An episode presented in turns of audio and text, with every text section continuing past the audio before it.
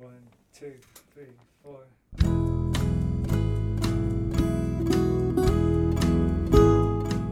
Hello, you're listening to the Skylight Books podcast series. We are a general interest independent bookstore located in the Los Feliz neighborhood of Los Angeles, California. This year, because of the coronavirus pandemic, we've had to close our store and cancel in person events. But Skylight is your neighborhood bookstore, and we are finding ways to create community even while we're far apart.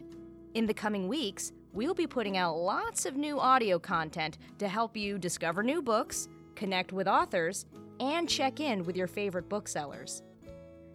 To learn more about how you can help keep Skylight alive, please visit our website at skylightbooks.com or check out our social media accounts on Twitter and Instagram. You can subscribe to the podcast on Podbean, iTunes, and Spotify. Thank you for listening and enjoy.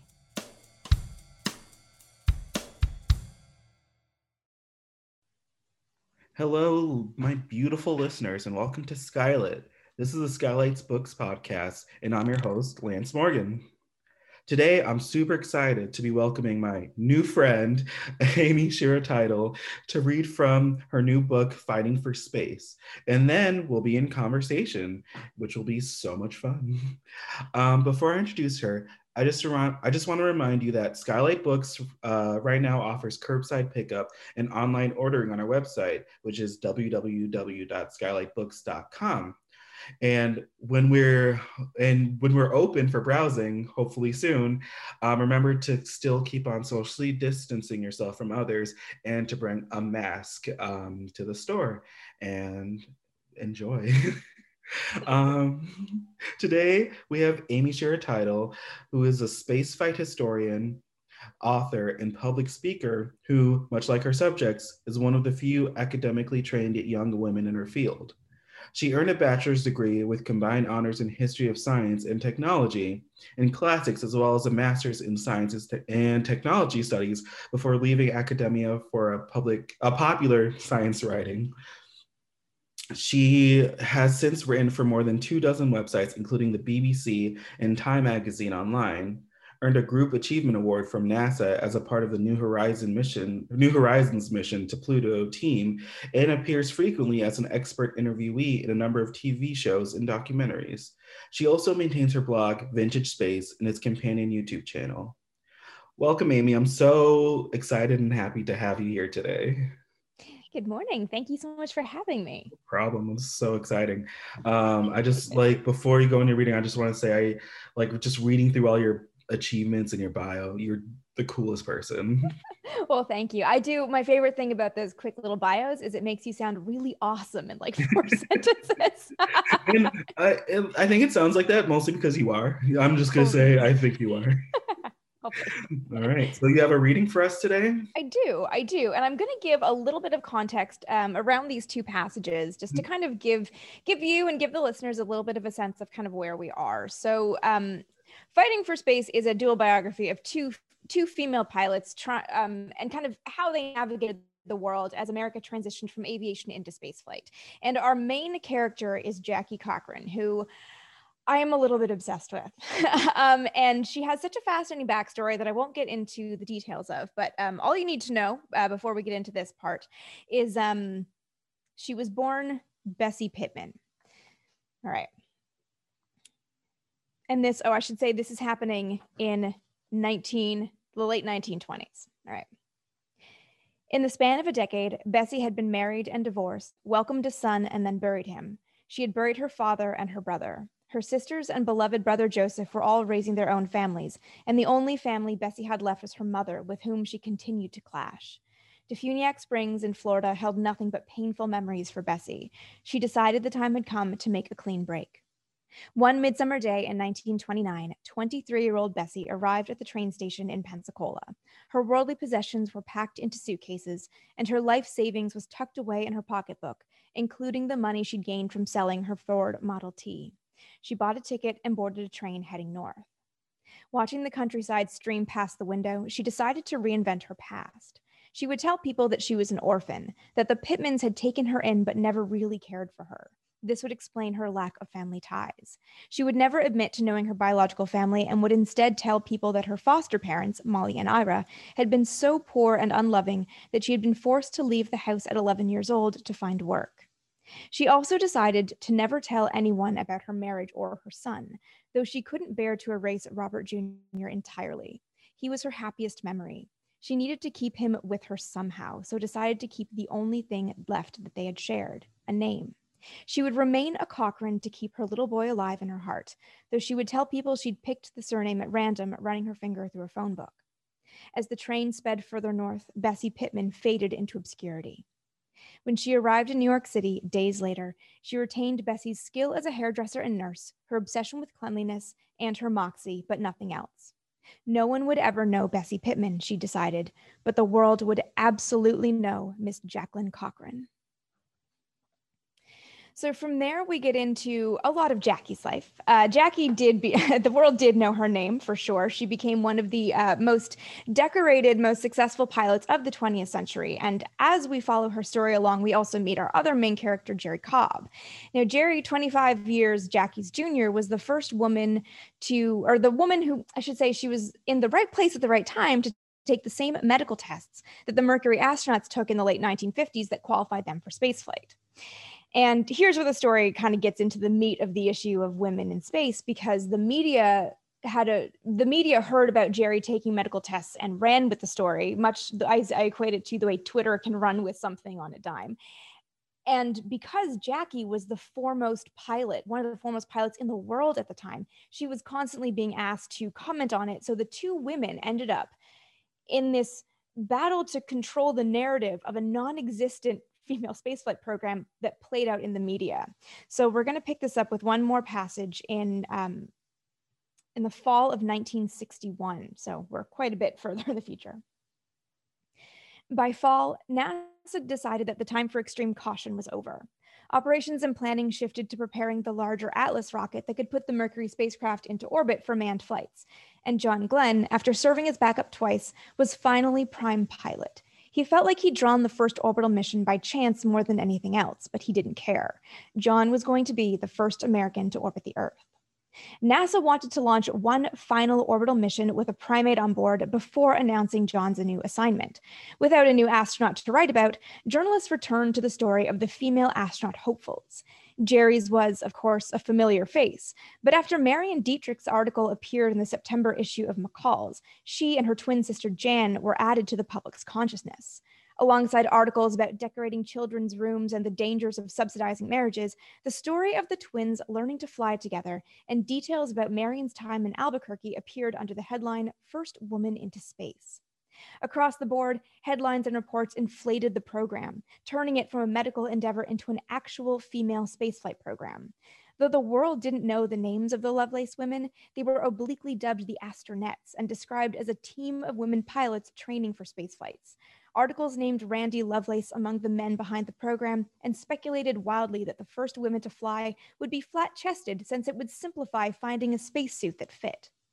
The real female pilots, meanwhile, 11 of them in all shapes and sizes, were quietly preparing to travel to Florida. Their expectations varied, some hoping their time would yield good data, and others hoping to join the space program. Jerrie, the 12th member of the group and their self appointed spokeswoman, hoped their success would fast track her own flight into space. From there, we do follow the rest of the story about what happened, but I won't spoil it. no, no, I I'm like I was just in. This is oh my god, such cool information. Thank you for sharing that wonderful reading. Um, so to start off our conversation, I just want to ask you about you. What are you doing? Like we're all in this pandemic right now, right? I mean, have you you've heard of it, right? Just making sure. Yeah, yeah right. It's it's big news now. It's big news. It's um.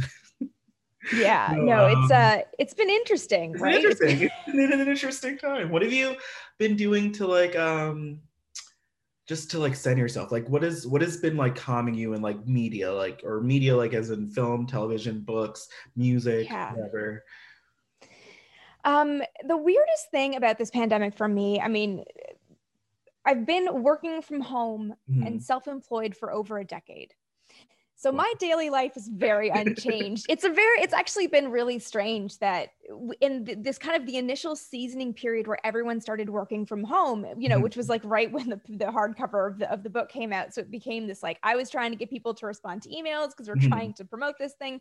And everyone else who's never worked from home is like, everything is slow, everything's delayed. And I'm like, guys, you can still respond to an email. I do this every day. so in, in a weird way, it's like my my own little bubble has Mhm. remained very the same, um, which has been kind of nice. I just miss, you know, seeing other people and going outside. Um, but yeah, no, I've been uh, kind of, like you said, finding a lot of things to do online to kind of find comfort not really even comfort but find company um been doing a lot more reading um which has been really fun and turning to oh man a lot more video games um because that's kind of the one thing like i think even no matter what you do i think you need something that allows your brain to rest Mm. I know for me, you know, writing about aviation in space, like it's it gets heavy. So I want something that allows my brain to totally rest and can, you know, reset for the next day. Right. Video games have become a huge part of that.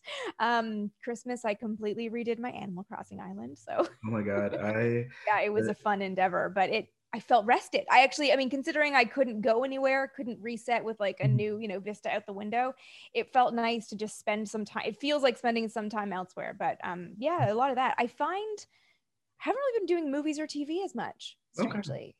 I see don't you're know. I you're the first person who's like everyone I think has been doing the opposite the where they've been going to movies and TVs and they're just like yeah. I've been finding you're the first person I'm like books, and I love that. Like books are. Yeah. I'm glad that books are giving you that comfort right now. Any particular titles that have been like that, just like really like was just like something that you're like, wow, this was exactly what I needed right now. Oh, what have I even been reading? I've been so I've been taking on I've I've taken on a little side quest recently. So um the I think the one thing that bio didn't mention is I'm actually Canadian. I'm from Canada. Mhm. Um, I've been living in the US for 10 years. And as a Canadian living in the US, working in American history and seeing what is happening in current day America, I have a lot of questions, That's like fair. a lot. So, so I'm doing a, uh, a, a deep dive uh, into US history right now, which is, um, you know, coming from an academic background in history is has been really interesting to kind of approach it like that and really understand like what America. Um, so I've been doing a lot of reading of looking at you know pre-revolutionary history to understand the roots of everything that has kind of been the foundation of like what's allowed things to happen over the last 200 years. Um, so that's I've been doing a lot of that, which is not the most restful reading, but it's um I like I like taking on a little a little side project like that. I'm trying to think of what else I've I've read currently. I think the last book I read my mom gave me uh, was I can't remember the author's name, which is terrible, but Amy and Isabel, which is a it's a, a book written in the 90s. It's a, a coming of age story about a mother and a daughter in a small town. Um, Mhm.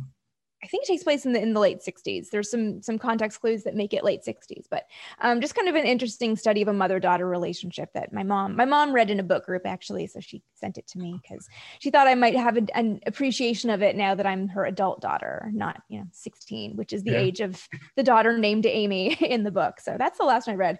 Currently, also picking at uh, Jerry Seinfeld's "Is This Anything," which is Hmm. just hilarious. no, that's um that sounds so much fun. Um that I'm glad you're yeah, no, I'm glad you're getting all these just reading done. I feel like the big part of everyone's Yeah. stress in the pandemic is like I can't focus on books right now, but like you Yeah, and I have the I weirdly have that with TV. I feel like there's so much going on. I don't have the emotional energy to get into a new set of characters in a TV Mhm. show. For what oh, I don't even know what that says about how my brain works. That like somehow digging into the like deep American history is feels more comfortable. I think you have like a better brain than the rest of us is what I'm is what I'm gonna To each say. Like I think your brain is just like more evolved. than- I will never say there's no better. There's no better, just different. Dif- different in like a, a special, unique, and needed way. Like your brain is just like needed right now. Someone needs to like carry on the reading right now. Yeah, I Um, know. And I think I just I mean I'm I'm a writers are readers for the Yeah. most part too. Like I I really like how much I've had this fight with people a lot actually books versus movies, you know. Yeah. And people are like, "Why would I read the book when I can just watch the movie in an hour and a half?" And I'm like, why would you watch an hour and a half when you could get sucked into a story for a week? Mhm. I like that escape. So I think that's why I kind of gravitate to to books and and um yeah. No, I I get that. I and that's like yeah, I really do think that's right. Writers are readers, and in the most like insane sometimes way we are. Uh, but no, that's great. I love that. Um, what a great answer. Um, so your book is just so special, so special, and so like it just seems so needed right now, and like where I feel like a lot of uh, the next steps in American history or in our American history has to be looking at our past and like these the way that we like kind of incorrectly told the past. And I feel like you've done such a special job in your book in like correcting like a lot of injustices done to these women by media and like just like I hate to say it. Oh, I hate to say it, but I have to. In like fake news, like it's fake news. I hate to say it, but like, Yeah. it's it's. Please, uh, could you could you tell me about like the experience like before writing it, but just being attracted to this story? Yeah. Yeah, because I think what one of the reasons, I mean, not only, I mean, there's a few things that I that I really found very personally satisfying in writing this book. Mm. Um, and the, the it all kind of started because there's this the story that you may have heard and some people may have heard because it gets picked up and tossed around the media every few years of the Mercury 13, which Mhm. the story goes is a group of women who were qualified to fly in space in the 1960s but were kept out on account of their gender. And the more I read about the story, the more I'm like, this doesn't add up because I've done a lot of work in NASA's history. I it I doesn't it doesn't strike me as this is the only thing that was at play in this story, and especially because the story always involves this villain called Jackie Cochran, who Mhm. is basically like Maleficent. Like she comes down, she's always in the story. It's like Yeah. because the, the issue of women in women astronauts comes to a head with a um, congressional subcommittee hearing in 1962 and this story always comes up with this where like the women are arguing their their scientific right to be in the cockpit and the astronauts are like no it's we only want men and and then Jackie comes down from her castle and like talks about how women are not ready to be in the cockpit and then like goes home to hang out with her pet raven. Like she's just this unexplored villainous character. And i'm like that doesn't make sense because why is the foremost woman pilot doing this? There has to be more at play. So that's why like when i started researching for this story I started looking at her because I felt like there was something that need the record needed to be set straight a little bit. And that's when I started looking at like the story is actually Jackie's story because she knew everybody. like like Eisenhower wrote his memoirs at her house. She saved LBJ's life one day. Um, she was close personal friends with Randy Lovelace, who did the medical testing of the astronauts. So like that's a link that no one had ever really discussed. Um, Chuck Yeager taught her how to fly through the sound barrier. Like all this this you know she's she's really this interesting. She I call her like real Forrest Gump because she's everywhere, but Mhm. no one talks about her because she she has no children. She left no legacy. Um, she's also married to one of the 10 richest people in the country at the time in the 30s, which is just like, yeah, okay. think, like, you, you we knew need to- multiple presidents. Like, We need to go to the film studio with this like real Forrest Gump. So we're Yeah. like, we got this. Yeah, right? Right. like I'm like right now I'm like real Forrest Gump. All right, keep that locked in there. Um, it's it's the it's the best way to describe how prevalent she was. So Mhm. when you start looking at it, you realize that okay, it's it's so she's she learned to fly as an adult jackie did. And she was immediately like she learned to fly in 1932 as a 26 year old by the end of the decade she was winning awards. She was on you know in national aviation committees. She she led the women's air force service pilots in the second world war. Mhm. and her whole thing she kind of understood through all of that how to play the game. Because as a woman in the 1930s and 1940s you had to play the game that was male dominant to be able to work your way in mm-hmm. and Jerrie comes along and is raised in a very in a different era. You know, by the time Jerrie learned to fly towards the end of the Second World War, women were pilots. Women were in factories because of the whole Rosie the Riveter thing. And then, you know, women of Jerrie's generation who then, you know, grew up with that and then that narrative was flipped by the government saying you know women take care of your men at home and that whole like get back in the kitchen narrative that was as much propaganda as the rosie the riveter um, you know grew up fighting against that and said well i was never told i had these limitations so let me in Mm. Jackie knew you can't do that. So it really ends up being this whole thing of like, okay, they're both fighting to, for the same goal, which is women to have the ability to fly in space. Jackie understood that you can't just go in and force it, and Jerrie thought she could. And none and none of the stories ever talk about why NASA picked test pilots, Mhm. which for me was always like. It, it made sense. It maybe retro- retrospectively wasn't the right decision, but when you think about it, everything in space is trying to kill you Mhm. and everything in space was unknown in 1959 so what what possible close job do you have on earth that sim- that is a- as close as possible to be an astronaut? It's a test pilot. Things go really fast. Things are experimental. You have to make lightning fast decisions. You know how to not die in the air. Um, and of all of those people you want the most medically fit because they're going to die the least in space basically Right. so, you know, people are like, oh, NASA just, you know, deselected women. It's like, no, NASA deselected 99.99% of the population. 110 people met the base requirements. And that was because they had no idea what was happening. And the mm. idea of military guys who would follow orders made a ton of sense. And it just so happened at the time that military test pilot schools were only open to men. right. So, you know, people making this oversimplified narrative of oh, NASA didn't want women. It's like, no, it's it's actually like these really deep decisions that became ingrained in the agency for a few years. Um, up until up until the the mid 60s, actually, NASA started to look at women and then and then didn't didn't for very other other reasons. Right. But so I wanted to set the record straight on the story because I'm kind of sick of this narrative that kind of makes you know women couldn't fly in space because of womanness. It's like no women are just people. We're all just people. Sometimes you just don't have the qualifications and that's okay. Mhm. and these guys just didn't have the qualifications and that's okay. What they did as women and as pilots is amazing. So let's also look at that. So i wanted to kind of bring to light what they actually accomplished in their own careers which is all Mhm. very stunning because they're fighting against so many odds in every stance but put it within the real context of history. Mhm. So That's- there's a lot of things happening in this book. No no that's like an amazing like reason i think to be compelled to write a book to like yeah just like really like feel to give them justice in a way. Um in your book too you talk about like kind of the more broader um situational things going on. Like you talk about like um lyndon president lyndon uh lyndon b. Johnson and how like right that i said the right president right yes. Yes i did it. I'm like i think it's just victorious yes. But like how like his depression was the depression was like affecting it. And like yeah. just other what nasa like was like going through at that time. And like the news outlets why why they kind of like shaped the story this way. Was there anything in that that like surprised you to find out about like that just like you didn't see coming?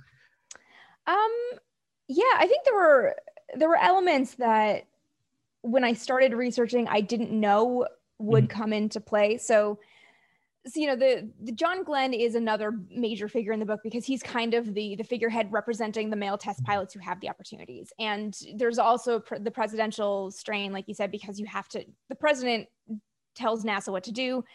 Lyndon Johnson not only got Na- helped get NASA actually to become an organization when he was Senate Majority Leader, but then also was kind of the liaison between Kennedy and NASA before Right. Kennedy's assassination.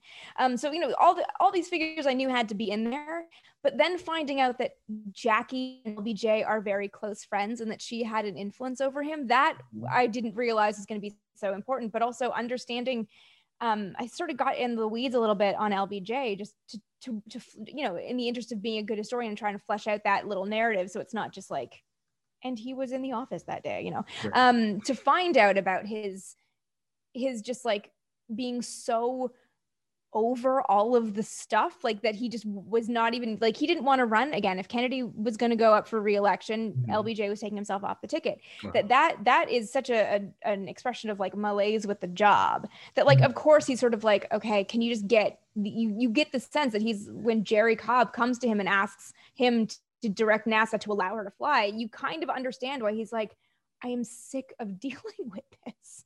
And you have these these letters because I went to the LBJ library in Austin and you know you have these letters and he and his aide George Reedy would write notes and those are preserved and you can see that he just like wrote just file it, just file it. Like he's not even giving it thought. He's just like I'm sick of it. Mhm. And you don't he like you don't just blow stuff off because you don't care. You blow stuff off because like I have bigger issues than this one woman who wants to fly. And then it sort of reinforces the idea that maybe her approach wasn't necessarily the right. I mean, her, Right. you know, her taking it on is incredibly valiant. You have to admire how strong she fought, but you know, you understand both sides of that, you know. So it was all that stuff. I didn't realize it would all come into play. The Mhm. emotional side of all of the people. I thought was was an interesting thing to discover. And finding all the letters, oh my god, was just yeah. Jackie was a pack rat Yeah. Saved everything and everything is in the Eisenhower library. Oh my God. Oh my god, the letters, the notes, the handwritten things that I just like in margins of papers and I'm like, you wrote that as a note. it's just like I'm having so much fun. You say this and I just imagine you in like a and this is just like because I think you're the coolest, of course. But like I imagine you like in a national treasure way, like sneaking into the library to read these secret letters and then like finding like a little like like a little secret hatch to like find like the missing No. letter that no one like I like that just sounds so cool just because like it's it sounds so cool. It's so funny because like, okay, National Treasure is like my favorite guilty pleasure movie. Like, let's be honest, it's it's a It's a great terrible movie. but it's also the funnest movie. Um I love always movies. I haven't seen it in years actually, and now that I'm like, I need to rewatch it. I need to rewatch both of them, one and two. Oh no. Yeah. The second one's not as fun, but it's still good. But oh my God, I do love that movie. And I love when people are like, it sounds like National Treasure. I'm like, it's not. Because it's literally just sitting there sifting through very well organized files and like Mhm. presidential Ar- library, national archives. There's a camera over every desk to make sure you're, you know, you're not damaging anything, you're not stealing anything and Right. respecting archives and Right. respecting history, of course. And um, but like it when you find those links, when you Mm-hmm. find those little bits and pieces, it feels like national treasure. like it's that exciting for for a researcher to find that. Um, it's it, it really is like that's a it's a, it's not a bad analogy. It doesn't look as cool, but it feels as cool. No, like I, I like. Now you're making me like think. Should I be a researcher? Should I go to just like go to? I want to. I want that emote, that feeling of just like feeling It's like weird, it's when- Cage stealing that Declaration of Independence. Yeah. No, that's. Uh, But also, I do not advocate stealing the Declaration not- of Independence. this- Let's be the clear. Skylight Podcast does not approve of stealing the Declaration of Independence in Yeah. any way. We just think that the movie is cool. The movie National. Treasure is a cool movie. I'm gonna watch it. Um, no. Um, my next question for you is um, more from my own perspective. So I have an MFA in writing, which is short to say that I have no science background. I have nothing. Like I, the last science class I took was like chemistry for liberal arts students, which is like yeah. just like they're like oh they're not they they don't know science they let's be easy on them um how but i've always been like interested in anything like space related or all these because like i feel like in the past maybe i mean forever we've had great space movies but like in the past like 10 years we've gotten really cool space movies that are not just like the 2001 a space odyssey but like the like actual science and like the Yeah. work put into like um actually like going into space the people Yeah. who are like actually doing the math the science Yeah. the drawings on the whiteboard that i Yeah. don't understand um actually i do have a math degree so like i probably should understand it but i don't it all went away the second i got that degree um Wow. weirdly um but like how would you for a person who like wants to like know more about this but doesn't have that background is there a way is there like how would you tell them to like get into it how, like where what's a great like resources for them to try and Get into learning about it, you mean? Learning about it or just like like in a casual Yeah. just like you know in a Yeah. the same way like you want to learn about like uh anything else you know Yeah. I mean, I would definitely check out my YouTube channel. No, I'm kidding. I mean, I'm not, I mean, but I am. um, please please plug your youtube channel for us I um i think i think so i always say because like um my because my background is actual I, both my degrees are actually arts degrees um like Mhm. they're history degrees it's just that i happened to do just because i mean i've been obsessed with space since i was a kid since i was seven Mhm. um that like you know history that's made of science allows you to talk about science but in english and i always joke that like you know i'm i've been able to have a career as a science communicator because scientists and engineers don't necessarily speak English. So I just translate what they do and make it accessible. So if, you know, in terms of learning about this stuff, there's there are some really good science communicators out there who are experts at translating this really intense, really detailed science stuff into everyday language. Because mm. at the end of the day, you know, and it totally makes sense. An expert who's like, I don't know, wrapped up in the weeds of like underwater geologic formations mm-hmm. random thing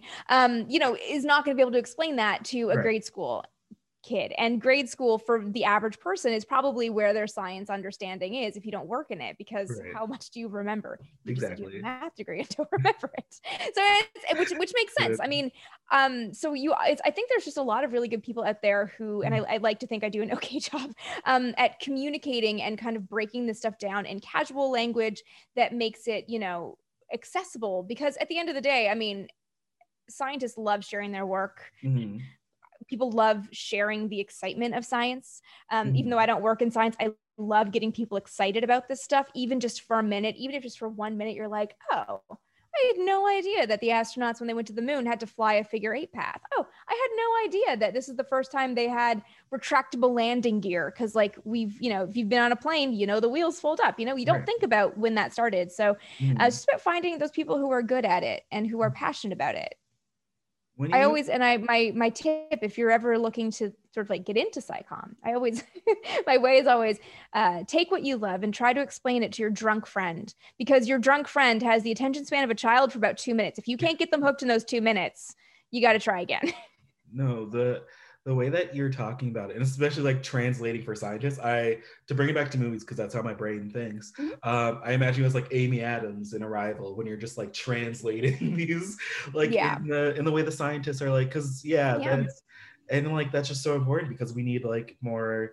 It, it just the way I feel like yeah, that's so important to translate because I don't understand science, but if the, someone the tells me. Is- yeah it's all so cool it's just a matter yeah. of making sure it's language that you understand like that's what i did when i was with the new horizons team just for the mm-hmm. month of encounter just for that one month we were close um, and i did a video series called pluto in a minute and i broke down one interesting thing about the mission in roughly a minute mm-hmm. every day and it was so cool because i got like i did one on the trajectory of the spacecraft because it's really hard to get to Pluto in the first place, mm-hmm. but also get to Pluto between some of the moons. Um, okay. And when you're when you're doing that, it took nine years and you can't mm. just go straight to pluto right pluto's orbiting right. you have to you have to aim to where it's going to be but mm. if your rocket's not powerful enough you need more velocity so you have to swing by other planets to pick up some of that speed which you know people talk about it like oh yeah we did we did a jupiter flyby Mm-hmm. Okay, well, we need to explain that for the average person because what the hell does that mean? So I got to sit down. I can't remember her name, um, which is just terrible because I use this as an example all the time. But I got to sit down with the woman who designed the trajectory, and she was so lovely and so mm-hmm. cool. And I have enough of an understanding about this stuff, and she's the expert who planned it. That between the two of us, I was able to break it down simply enough that she signed off on like, yes, it's correct mm-hmm. and get it out there and share it with, you know, I don't know how many people watch that video, but you know, hundreds of hundred thousand people or whatever learned a little bit about the challenge of getting to Pluto. And I'm like, that's very cool yeah. that I was able to translate this super intense thing in about a minute to people who don't even know what a flyby is. And it's just, it's so satisfying. It's so exciting for me to be able to, to help people just like like be like this is cool and i can get it i don't need to be a math person no that i well i now that you've told me this i have a like don't no pressure to do it but do you have any of that one minute like those one minute facts that you would love to share right now on the podcast that like I mean, just the coolest one that you can think, or anything that like excites you, or you're just like, eh, the people need to know this. I would love to hear, Man, but no pressure. I'm, I'm, I'm trying, I'm trying to think, and there's so many. So just talk for a second thing, so I'm not just staring at the window alone. Um, I think, I think one of the one of the the like one minute facts, and I give this to people a lot, is because we, if you okay, so this is so hard to do in audio only because I use my hands and I talk a lot. So if you're listening, I'm gesticulating wildly. Um, so the, the Apollo lunar landing missions, the Apollo lunar landing missions, um, people always wonder why they landed with one spacecraft and keeping the other one in orbit, Mm-hmm. because you always have the story of like, you know, Mike Collins is the loneliest man on Apollo 11, taking that picture of the Earth with the lunar module and it's everybody but him and this whole thing. People are always like, why did they do that? And I love because the very simple explanation is all right, if you have a rocket stack, and I'm holding a pen up, if you have a rocket stack, your entire rocket is just the fuel to get there and the tip of it is your your payload. You need all that energy to get off the earth so you have to make it lighter. So if you think about the apollo missions you're basically throw it's like you think about like your car and as you're running out of gas you throw stuff out of the car to lighten the load as you go so you can get every last bit out of that tank of gas. So you're at that point you're throwing out the seats you're throwing off the doors. That's basically what the apollo missions did. They got rid of the sections as they went along. So the whole rocket left they left this really heavy fuel tank in orbit but then hmm. they didn't even bring the lunar landing spacecraft back. They kicked that out off into space and they kicked the gas tank off at the end to only come back with the one thing they needed. So when you look at how modular the landing profile of that mission was, it, it becomes an interesting study. It wasn't, it wasn't about, it had nothing to do with the easiest way to go to the moon, it had everything to do with the way to make it work on the rocket that could realistically be built in the 1960s. Hmm.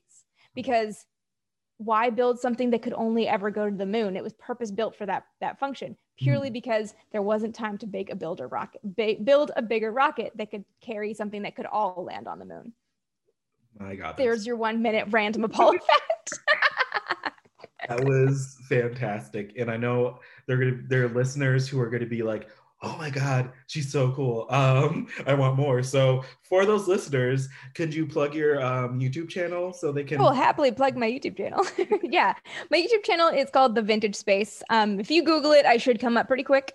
Um, but I imagine there should be links somewhere uh, attached to this episode. But yeah, um, Vintage Space. I'm currently switching formats a little bit right now, and I'm doing these deep dives into topics. So I'm I'm just finishing up a big deep dive on Cold War aerial espionage. So looking at the U2 plane, the Corona satellites, nothing to do with the virus, and the uh, S- SR71 slash A12 slash Oxcart, which was the successor to the U2. So it's looking at the geopolitical uh, climate that that created a need for aerial espionage and the technology that allowed it to happen um, and getting into the weeds on that but i also have a lot like a ton i mean i've been doing it it's going on nine years that I've had the channel going. So I have a ton of videos on like how the Apollo missions worked, details about, you know, weird space stuff that you never knew you wanted to know about. And uh yeah, a lot of a lot of that stuff is coming up. So listeners, you have like we're stuck inside. And if you like you need something to like just take your time Educational out. content. This is just like fun education. Listen, watch. I mean, this is watch her watch Basically. videos and just like uh, just fall in love with space and just all the Yeah, science. Oh It'll my be god, fun. this is that's so much fun. Thank you for plugging that for us. Um, my next question for you. Sorry, I just got so like I my brain just like is still on the just those cool facts.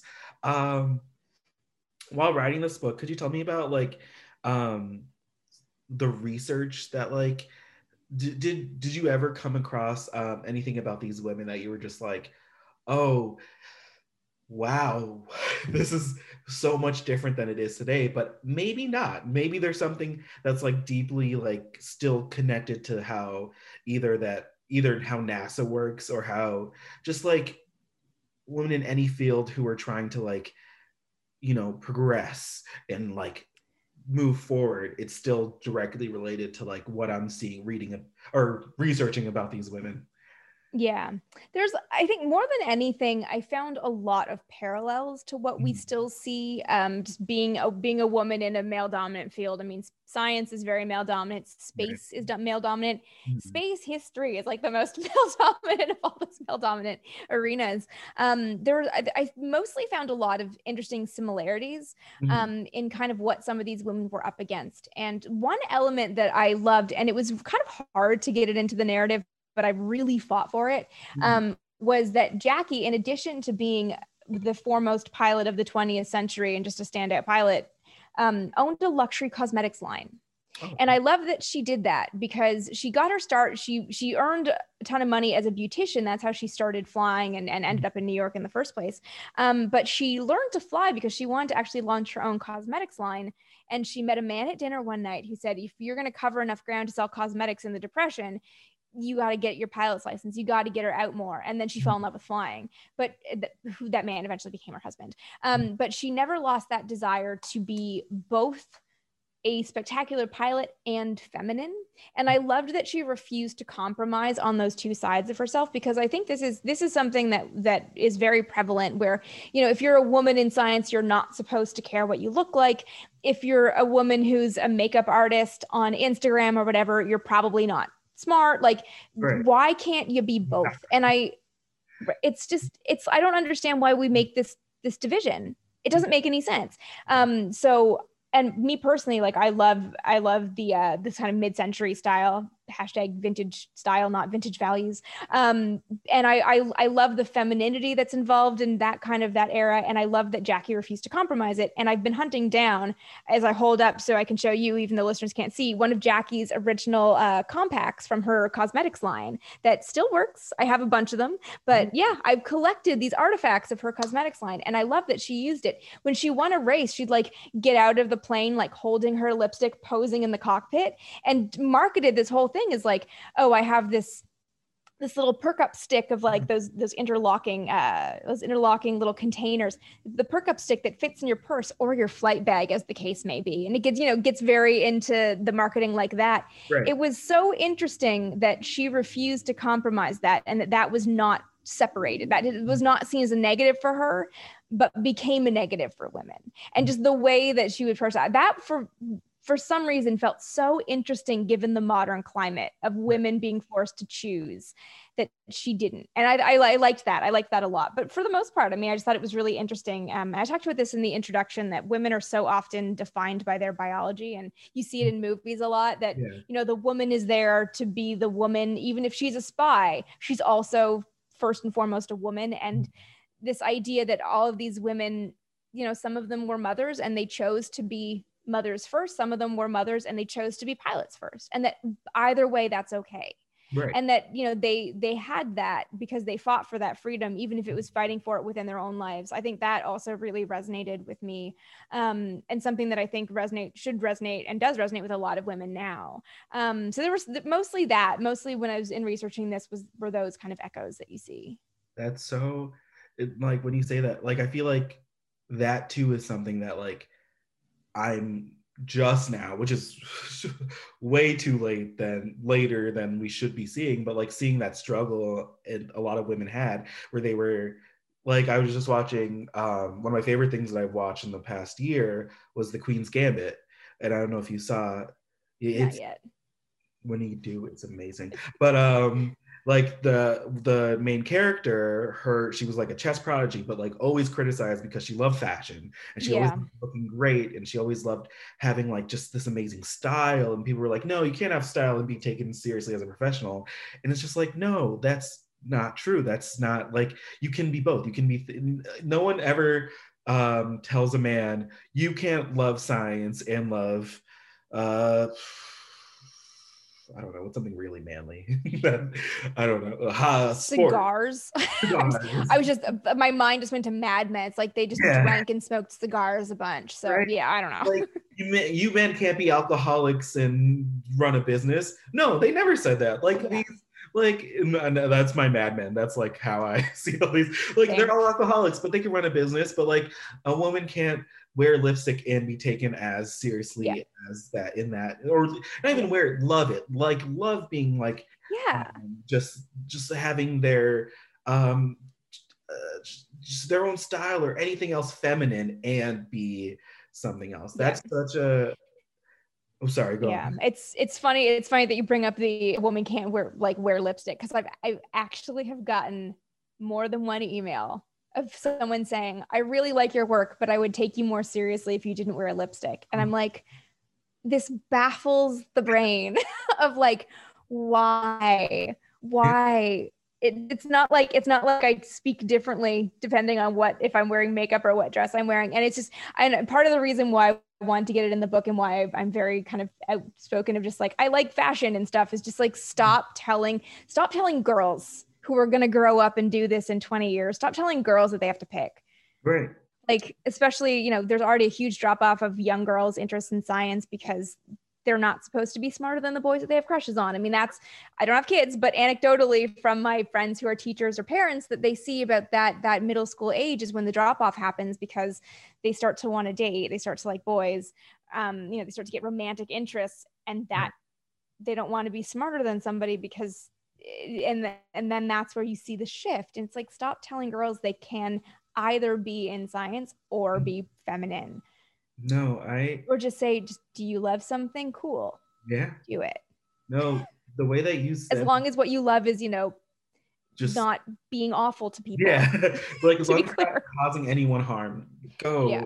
No, I am. Yeah. Um, it's so funny you say that because like, yeah, I've gotten that too with um uh, just like someone telling me, oh, you can't go into this, like as a black man, they're like, you can't make sure you have a certain haircut or you have a, you don't say certain words that are like, um, like just like uh too black. You know what i mean? Like they're yeah. like it's, it's that it's that just like it's um i it's it, there's like the inherent biases that come in various things and it took me and like i i mean i say this it took me 30 odd years to finally just be like, okay, if you can't see past your own inherent bias, I don't need to change for that. Because for exactly. years, I, I, actually, when I started writing, um, I was blogging, I didn't put my face anywhere because mm. I knew that I would be taken because like I already look young and I know that. And when I was, you know, when I started writing 10 years ago, I looked even younger and I was like, I'm not going to be taken seriously. Mm-hmm. So if I just don't put my face out there, maybe they'll pay attention to my words. Right. And as soon as I started doing YouTube stuff, then then the real hate came. Um, and it was just it it took me it took me a long time to just be like, fuck it. I'm gonna. I'm so sorry if I can't swear on this podcast. Okay, bleep it. All you want. Yeah. Uh, you know, bleep it. I'm going to dress the way I want to do because it makes me feel confident. And ultimately, when I'm confident, I feel better about the work that I'm doing because why not? And if you can't pay attention to what I'm saying because of the lipstick that I'm wearing, that's on you. And I'm not gonna. I'm not gonna. But it took me so long to just be okay with that. And I, I really I, I just like I'm hope my hope for for young the next the younger girls and the younger men and the younger boys is just like if you if you love something and don't not do something because other people make you feel bad about it. Right. If you love this and you love wearing nail polish, just do it. Who cares? Right. Like do yeah. just uh and that's like I just um, I can only imagine the better world that we would have if like all of this like we just let people like be who they are and do express what they themselves be authentic to themselves authentic be and that's something i think like i mean terrible pandemic terrible year but the pandemic has i feel like let let a lot of people be able to like because you're not in the office you're not you're not like we're not like we're able to be ourselves while like being at home and doing um being on video chat has been like kind of more freeing for people to like not have that restriction of like office policy and office yeah. like dress codes and all this stuff and we've been able and like i hope that continues afterwards and like we just let people and like for like a woman like jackie's legacy to be like to be for young women to see her and be like she she loves all this feminine and openly feminine things and she's the successful pilot and pioneer and all this thing i just i yeah. that's just amazing to see like an icon like that to yeah. use like i i feel like that's like very like new hip uh, i say that and i like age 10 years new hip language but like yeah she's an icon she is a yeah she's an icon yeah. to like just it was the more the more I dug into her, the more I just and like and I feel like I I should say you know be very upfront. Like she also was not a perfect person. Right. Like like everybody, she's not perfect. and I put this in the author's note actually that you know both of them lie both of these women lie in their memoirs both of them inflate certain things both of them have their flaws like like for all of the amazing marketing that i loved in her cosmetics line in the 30s that was all about it was called wings to beauty this whole mm-hmm. idea of you know flying up into the air and, and being who you are, even if that's feminine. In the 50s, the marketing became about recapturing youth. And I've seen mm-hmm. a lot of articles and beauty history bloggers saying, like, oh, it's just an ageist. And I'm like, it was when she started lying about her own age. It reflects her own insecurity, if you know Jackie, Right. which I think is, you know, so so you know whether or not, and that also reflects the time when you know in the '50s became like it was much more about re- being feminine because that was your job now, says the government. So you know it's it's more layered than that. But I, I put it up there that like they're not perfect because at the end of the day, women are also just humans, Right. and like what man has not lied about something to impress somebody like whether it's impressing a romantic interest whether it's imp- you know trying to one up the man in the office you know men do it all the time these women also did it so like as much as i think there's a lot i'm, I'm just just to be clear because she's she did some shitty things too. But like you know there's elements of people that you can really take inspiration from. And i think it's just important especially oh my god especially right now is is you can you can look at somebody and say like not everything you've done and is, is great but you can still respect that you've done a lot of great things. And Right. to be she's not like insanely awful like some Right, of the shit i've seen on twitter the last few mm. days oh my god i can't mm. stand twitter anymore but you know it's just just um yeah they're human mm. and i tried and i tried to portray them both with their flaws and not leave the negative elements out because th- that's history that's real Exactly. No, I Yeah. like I'm also gonna lie in my memoir. I'm gonna it's gonna start off with me saying I looked like a young Denzel. Like, of course of course not. But like it will be Yeah. And I will say this now. It is a lie to everyone listening, but I it will be the first sentence of my memoir. Um, but eh, and that's and that's human. And that's human. it's human nature and it's human nature and it's i think it's important to to look at historical figures as humans and Right.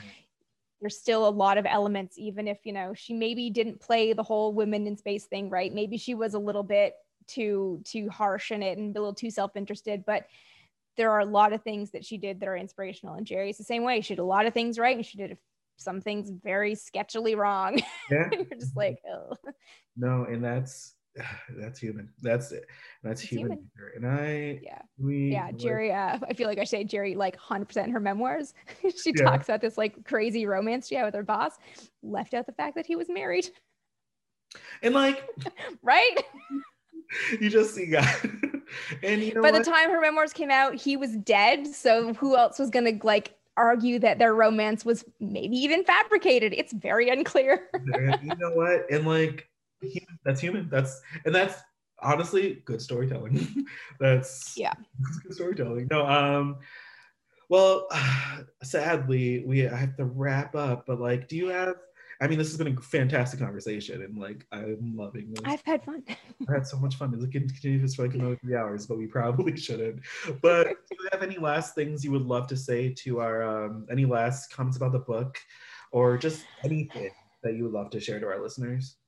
Um, trying to think. Uh, I, I feel like I should always be more prepared to have that last kind of final elevator pitch for the book. But um, yeah, I think I think what I what I'd like to say, kind of what I just said about this book, is is really just that it's the dual biography of these two really incredible people. It's not they're not defined by being women, even though that is kind of an overarching theme. It's not about them taking on things for the sake of, of feminine femininity. It's it's really them pursuing what they want as people. And even if they didn't go about it the right way, I think there's a, a lot of inspirational elements in both of them that are so applicable today that is makes like researching them made me want to take something on and take Yeah. a stand for something because it's so amazing to read how much they did um, and that's really at the end of the day what i kind of hope to share in this you know getting history right b- bringing back the memories of these these two women but also making it something that you can can read and really fall into and really i tried to write it so it feels like you're in the story with them Oh my god! And, and i hope if you if you guys pick it up that it sucks you into the narrative and you just get lost in their their lives oh my god! Like what a great.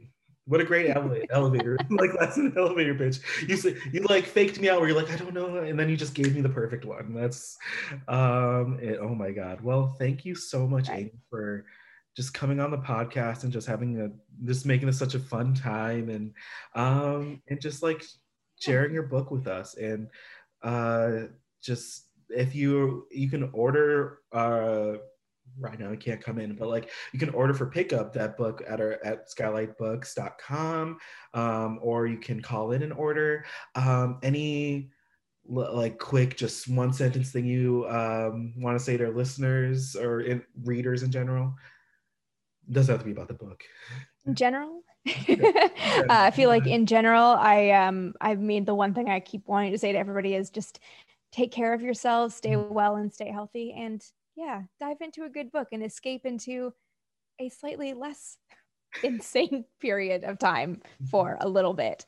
Escape into books and take care of yourselves. Escape into books is a perfect way to end this. So, thank you guys so much for listening. Thank you to all my beautiful listeners and readers. Um, and you all have a great and wonderful day. Thank you for listening to the Skylight Books podcast series. Please don't forget to visit our website at skylightbooks.com and make sure to follow us on Twitter and Instagram. Also, don't forget to subscribe to this podcast for more author talks and bookseller conversations. You can find us on Podbean, iTunes, and Spotify. Stay safe and healthy, and we hope to see you back in our store soon.